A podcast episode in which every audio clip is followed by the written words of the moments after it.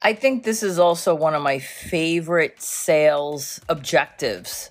But you'll have to wait till the end to hear what that is. In the meantime, I think it's more of the disappointment in an attempt to manage expectations with people, and then people either aren't reading your information or they're skimming, glancing, glimpsing.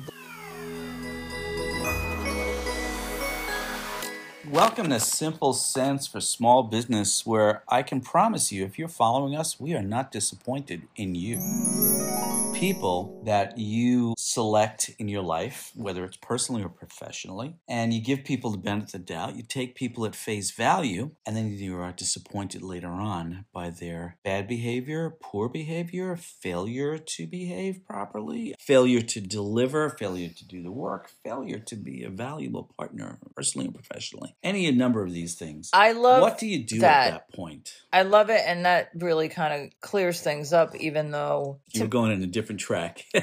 But it's all part and parcel of the same thing because in a way, yeah. the thing is with business, uh, you know how they say, you know, don't take it personally. It's just business. Well, you know, it's a person involved in a business, and people make up the business, and emotions make up the person and the people. And emotions are very difficult to manage sometimes because of the unexpected or the unmanageable.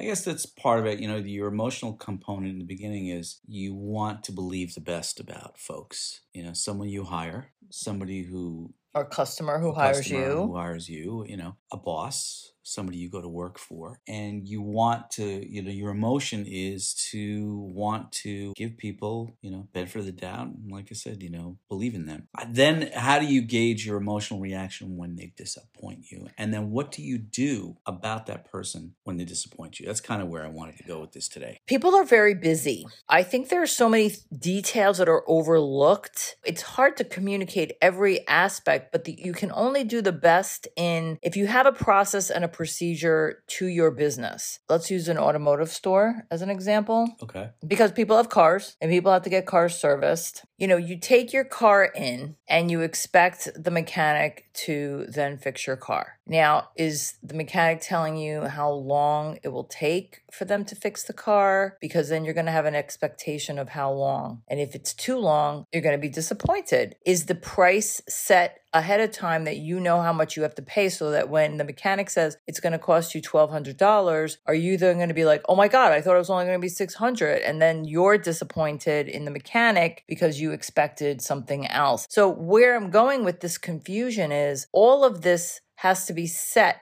up front and if you're the business owner you have to know and anticipate what a customer may anticipate So how do you do that? We have a technique to share with you today. It's a it's a filtering technique, a funneling technique, a filtration device. I don't know.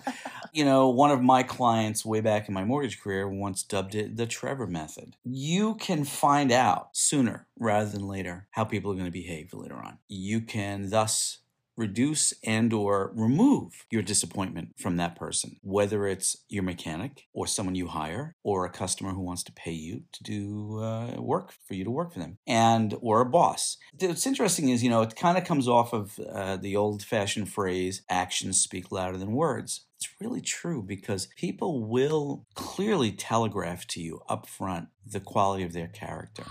What we strive to do at Aurora Consulting is we have a very niche type of business and we want to screen out people who are going to disappoint us later. And Well- disappoint and regardless whether they're going to pay us full fee or not, they're going to disappoint us in a variety of ways. whether they know it or not And so we've created this filtering method so we can not do business with those type of people. Well, I'm going to give an example because I know with having owned a business before or having need or needing services or products from somewhere else and if that person acts like, "Wow, you don't even want my business." They treat me like this is what it is, take it or leave it. It's like, "Wow, you don't even want to nurture me or you know. No, we and don't. we don't because I'll see if I have to edit that out after I listen to it again. But anyway, the other thing with a business owner, if they're a little arrogant or they're a take it or leave it kind of approach on what they offer and what it costs, and you're like, oh, and you need more information and all that, that's fine. But we have been confronted for a year and a half where people say, I want to hire you guys. I just have one question.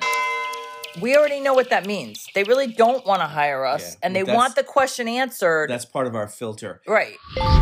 So let's go back to examples of people who can come off arrogant and really tick you off when you're trying to engage their services. How about a lawyer? You need a lawyer for whatever. You were in a car accident, you know, you're injured, or you got a ticket, or something worse, and you call an attorney who has a very special skill set in in a certain type of law, personal injury, or traffic violations, or landlord and tenant because you want to evict someone, or the landlord wants to evict you, whatever you know. So you call the the attorney who specializes in this, and the attorney listens to your story for about 22 seconds. Which is the attorney's way of filtering you to hear what your story is and how you present it. Is there a lot of drama or are you getting right to the facts? Second thing, the attorney says, okay, well, um, I can help you with that. My fee is X amount of dollars paid in full upfront, and I can schedule an appointment for you right now. The minute you say to the attorney, wow, that fee seems kind of high. All right, well, best of luck to you. Click. Right. They're off the phone. And there's a reason for that. Why is it, do you think, that the attorney is going to get off the phone with you and, you know, potentially tick you off? Well, time is money, and attorneys are one of the few types of businesses where actually the lawyer gets paid by the hour, by the minute for talking. That's right. That's what attorneys get paid to do. And an attorney who is in business to earn an income is not going to talk to you because you feel that you need help for free. For free. You want help for free? Go to the library and take out a book. There you go. and we've seen it firsthand the expectation of free information. And then when you start filtering to dial down, like, are you really a prospect? Are you really a potential paying customer? Or you just do you want more free stuff? And this is like you said it another time. You're like, oh, the Napster age. Just give me the free information. I want it now. If people are not giving you free information, it's not their fault. It's your fault for not respecting the time of the professional And- who has the information and, you and by need. the way, respect is spelt with a dollar sign. The second incident where you may find yourself being annoyed with some kind of professional, car mechanic, attorney, accountant, whatever, technical support services for your computer. SBA. The the re- you may find yourself getting annoyed with these types of people is when they don't call you back. How many times have you read those reviews online? You know, I called there and I asked for free advice and they never called me back. yeah, like, okay. And what? Or I called there and I spoke to somebody and then I never got a call back. Maybe you didn't get the call back. Either you didn't understand their value, which is going to be our next podcast, by the way, or you just were not a worthy prospect and they wanted to filter you out to avoid being disappointed in you as a client. Yes. If someone is not rising to your expectation of their contribution or participation in an exchange you're trying to have, it doesn't always mean it's their fault. It could mean that they have your number and they don't want to talk to you.